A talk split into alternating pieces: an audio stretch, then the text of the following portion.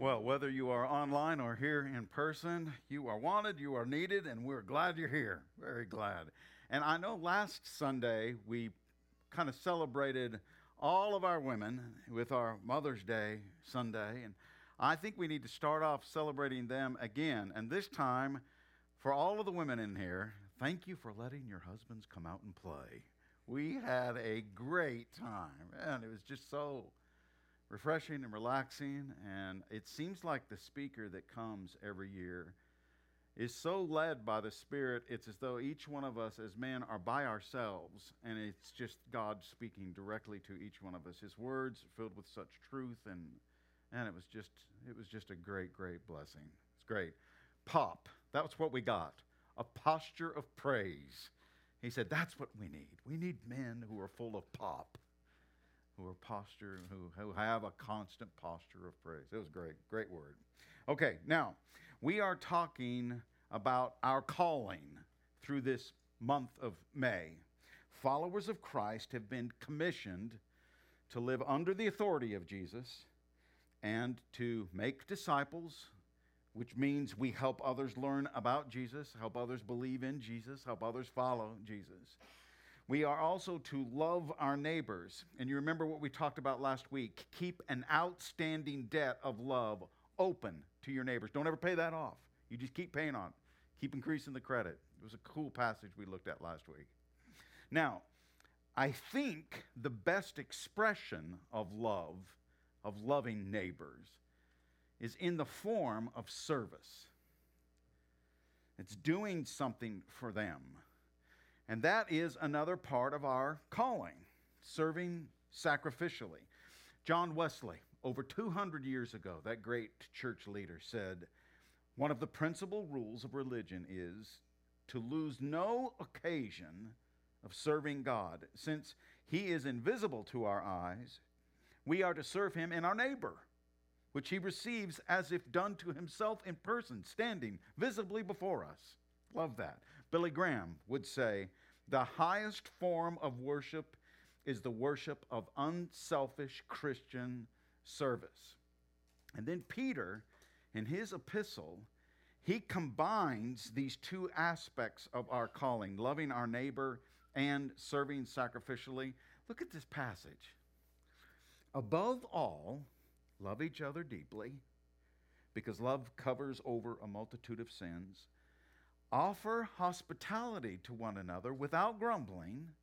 Each of you should use whatever gift you have received to serve others as faithful stewards of God's grace in its various forms. If anyone speaks, they should do so as one who speaks the very words of God. If anyone serves, they should do so with the strength God provides, so that in all things God may be praised through Jesus Christ. To him be the glory and the power forever and ever. Amen. I think we're getting somewhere now on seeing what this calling entails. Basically, the short answer on how best to love your neighbor serve them. That's the best way. Got a specific word from Tammy. She said, Where those people have been affected by the tornado, we need to go back in that tornado's path and just make ourselves available. See what they need. See if we can love them. See if they need prayer. See if they need a cup of sugar. yeah, my kitchen is gone. I could use some stuff. Yeah, let's just let's just look for look for that moment. Peter here will mention two specific gifts. He'll say hospitality and he'll say words from God. But the teaching is clear. Whatever gifts you've been given, use those to serve. That's the first point. Our gifts were meant to bring glory to God by benefiting others. Look how MacArthur put it. All Christians are but God's stewards. Everything we have is on loan from the Lord, entrusted to us for a while to use in serving Him. And all of this service that we offer others need not exclude our own families. Oh, I'm sorry, I, honey, I got to go down to the church building. I, I got to work. Well, man, you've let the lawn go. There's another place for that. We need not neglect our own homes. You know, my favorite preacher, Charles Spurgeon, look what he said. You are as much serving God and, lo- and looking after your own children and training them up in God's fear and minding the house and making your household a church for God as you would be if you had been called to lead an army to battle for the Lord of hosts. And what a, what a statement. Starts in home. It starts in the home. And since we're talking about the home, I think this word from Max Lucado is timely. He explains that long before the church had pulpits and baptistries, it had kitchens and dinner tables. Even a casual reading of your New Testaments unveils the house as the primary tool of the church. The primary gathering place of the church was the home. So you consider the genius of God's plan here. The first generation of Christians was a tinderbox of contrasting cultures and backgrounds. When Peter preached that first sermon on Pentecost, right after Jesus resurrected, those seven weeks after, at least 15 different nationalities were in one audience. That's why the, the speaking of the tongues and everybody hearing in their own native language was so incredible. So you've got all of this huge variety of humanity with all of their differences.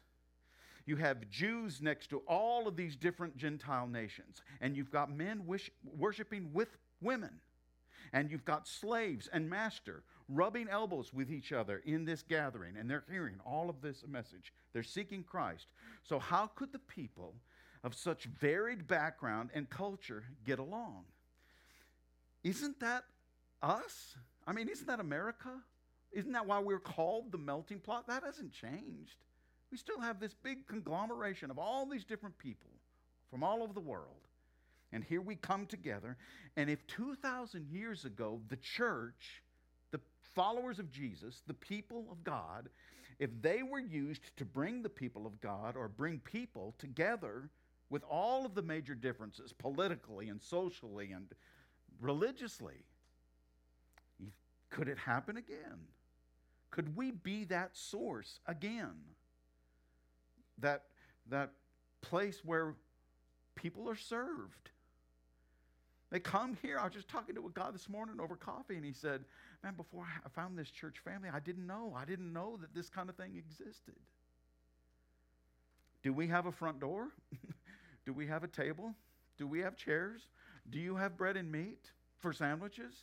Congratulations. If you have those things, you are qualified to serve in the most ancient of ministries hospitality. You got it. You're ready. Lucado wrote this. I put it up on the screen. Look. Something holy happens around a dinner table that will never happen in a sanctuary. In a church auditorium, you see the backs of heads. Around the table, you see the expressions on faces. In the auditorium, one person speaks. Around the table, everyone has a voice. Hospitality opens the door to uncommon community. It's no accident that hospitality and hospital come from the same Latin word, for they both lead to the same result healing.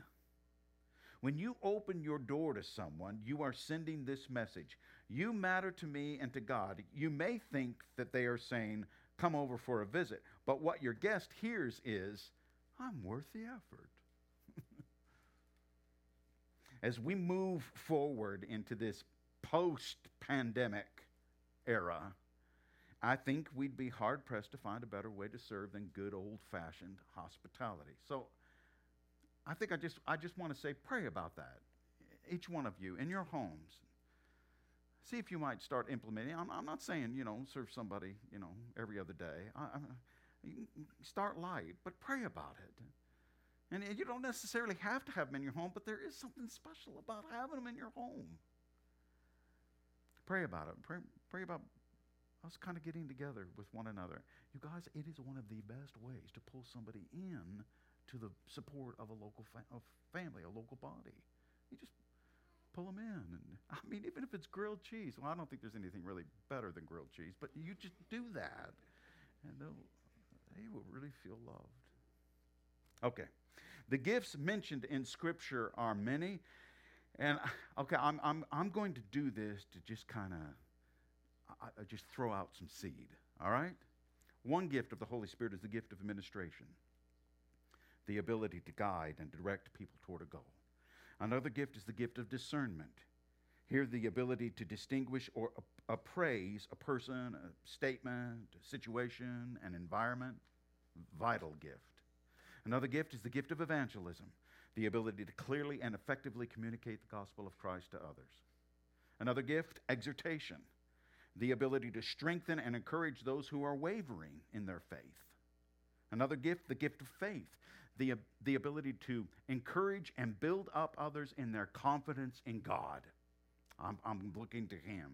Another gift, the gift of giving, a gift that must that can help various needs in the kingdom, but it's also someone that's there to help people who are struggling to meet their needs themselves. The gift of healing. This, given, this gift is given at various times and places to reveal the God of heaven to the sick or the tormented. Another gift, the gift of interpretation. This allows for the ability to explain or expound on a word that isn't fully understood. Another gift, the gift of knowledge, the ability to speak understanding into a situation. Another gift, the gift of leadership, the ability to lead or assist or protect or care for other people. Another gift, the gift of mercy, the gifting to be patient or compassionate toward those who are suffering or afflicted. Another gift, the gift of shepherding, here the ability to care for the spiritual well being of others in the body of Christ. Another, the gift of prophecy, the ability to receive a message from God and then share it. Another gift, the gift of service, an act of service done out of genuine love for the edification of your community, where you live, where you are, where you work. Another gift, the gift of teaching, the ability to effectively communicate God's word and what it means and then how it is to be applied. Another gift, the gift of tongues, speaking forth an utterance of prayer or a message that glorifies God. In the New Testament, typically this language was unknown to the one speaking it. Another gift, the gift of wisdom the, instant, the, the intimate gift of understanding God's word, which results in holy and upright living. You guys, I'm, I'm just scratching the surface of different gifts that are specifically mentioned. And I guess one of the reasons I wanted to take the time to kind of go through all those that I've just said anyway was to whet your appetite. There are so many terrific resources online, tests that you can take to kind of say, oh, hey, I think this might be some of my spiritual gifting. Uh, and they're fun tests too. You answer all these questions and it comes back and says, man, you're 60% prophet. whoa, you are 90% mercy. Man, you have got a great compassionate heart. Oh, you need to be in charge. You are an administrator. All the way. You, you can find out kind of where. And then you know what you do? We come to the local body or you come to your community and you figure out, where could I use this gift? Where could I, where could I plug this in? I have one lady sitting in this auditorium right now. I'm not going to embarrass her, but we went to her house and had a gathering. And she immediately after the gathering said, I didn't realize how much I needed to serve. It just changed me. Just being able to do people's dishes and do that. I, am serving. That's, that's one of my gifts. You guys, finding the gifts God has given and starting to use them will lead to, to a fulfillment that's really difficult to describe. Dr. Do, uh, Scott Kurtzman, he's the chief surgeon at uh, Waterbury Hospital in Connecticut. He was on his way to deliver an 8 o'clock a.m. lecture one day when he witnessed one of the worst crashes in that state's history. Evidently, a dump truck whose driver had lost control flipped the truck on its side and skidded it right directly into oncoming traffic. The resulting accident involved 20 different vehicles. Four people instantly died. Thanks to years of emergency room experience, Dr. Kurtzman immediately shifted into trauma mode. And he worked his way through the mangled mess of people and metal. And he was calling out, Who needs help? Who needs help? And after 90 minutes, when all 16 surviving victims had been triaged and taken to area hospitals, Dr. Kurtzman climbed back into his car, drove to the medical school, and he gave his lecture two hours late. This is the kind of thing that Dr. Kurtzman was known for. And somebody asked him, Why? Why'd you, why'd you die? And he said, A person with my skills simply can't drive by someone who's injured. I just refuse to live my life that way. You guys, you have been given skills, gifts, by no one less than the Holy Spirit. And you have an opportunity to really get involved in using what He's given you. Church is just so much more than showing up once a week and sitting in a chair You, you really have something to offer where you live, where you work, in your home. Each one of us have specific child, uh, specific gifts, skills, and it's a privilege to stop along the way and use them. It's a calling to use gifts to serve, and then the second main point, just briefly, to serve with God's strength. The scripture that I read to you at the beginning literally says, if anyone serves, they should do so with the strength God provides. And you might be thinking, well, I, I mean, I've kind of got a servant heart. I can serve. Um, but can you imagine how much more effective it would be if you served with God's strength? You know why you want to serve with God's strength? Why you want to tap into his power? Because he never needs a break. You know he doesn't own a bed. God does not sleep. The psalmist actually told us that. He who watches of you watches over you does not sleep, he does not slumber. He watches both your going out and your coming in for now and forevermore. We tap into his strength because he has boundless energy. The scripture actually says, Jesus said, My father, he's just always at work. He's just always, some of you, you, you, you can't shut your mind down at night. You think you got it bad? God? Oh my word. It's just going but he never gets tired. You guys, we have to have the reminder that we completely depended on him. What better way to do that than to make us have to have sleep once every 24 hours? we, we, we got to have it. If we don't, we start going nuts. We, we got to be able to shut down, which points to our dependence on. You guys, I think, I think I've told you this before, I think God does his best work at me when I'm asleep. I think that's when I'm most compliant and I'm out of the way. He can just do what needs to be done. Sleep is a reminder that He's in control, that He's sovereign. And we serve at His pleasure and we serve at His strength. And when that happens, something wonderful happens. This happened years back in Grapevine, Texas. Um, Grapevine Faith Academy is a Christian school. And they would play a team that was from Gainesville State School. The Gainesville State School was a correction facility. In fact, I even wrote some of this stuff specifically down. It said that they were a high security youth correctional facility. The, the, prison team only had 14 players. They had to play every game on the road. There was no way they could bring people into their facility to play. They were 0 8 that year. And the other team that they were playing was the, the, grape, the Grapevine Faith Academy. So, whereas the Gainesville school, um, their, uh, their families had disowned them, they were outdated and used shoulder pads and helmets, and they were on a well, Faith Academy was 7 and 2 with 70 players, 11 coaches, and had all the latest equipment. And Coach Hogan, the head coach of Faith Academy, knew the Gainesville team would have no fans and it would be no contest. So he just started running this around in his mind. We're Faith Academy. We're a Christian organization. We're trying to follow Jesus. So he had an idea. He thought, what if half of our fans and half of our cheerleaders all cheered for the other team?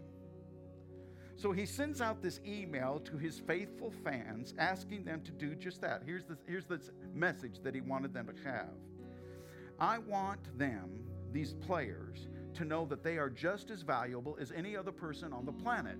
And some of the people from his community, his Christian community, thought he was crazy. And one of the players actually asked him, Coach, why in the world are we doing this? And Coach Hogan said, Imagine you don't have a home life, no one to love you, no one pulling for you. Imagine that everyone pretty much has given up on you. And then imagine what it would feel like and what it would mean to you to suddenly have hundreds of people believing in you. So the idea took root. And on the night of the game, you can imagine the surprise as those 14 players, this is from the article, Those 14 players, when they took the field, there was this banner that the cheerleaders built, the big one, you know, that you go busting through onto the field. They built them their own banner. The cheerleaders were leading the cheers for him. The fans were calling them by names. They worked that week to make sure that they got the 14 names of the kids playing.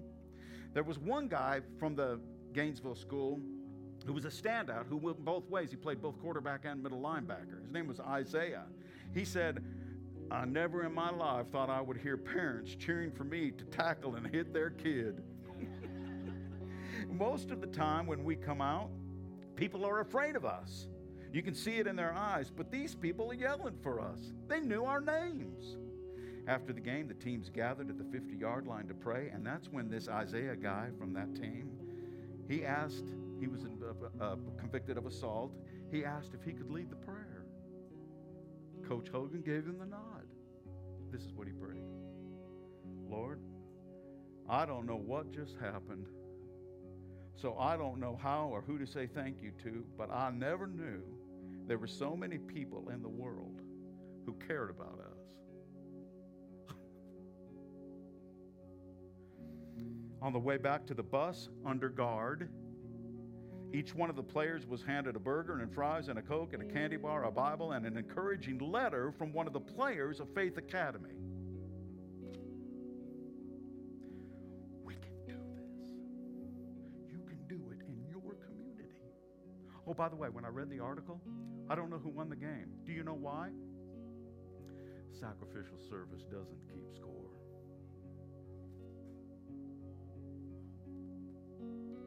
You want to know the best way to serve at His pleasure and with His strength? The answer is found in being available. Being available. That's the secret. Will you make yourself available to Him? Let's pray. Father, when I read about stories like that, I'm, i immediately think, okay, I'm, that, that, that's who I'm, I'm following you. That's what you prompted them to do. What, what are you prompting us to do? Even more than what we are doing. Father, I know this room and these people online are filled with the hearts of servants. And I, I, I praise you for that. I just feel like there's more. And if that means making myself available, if that means making ourselves available, well, you got it. We sing to you right now and do just that.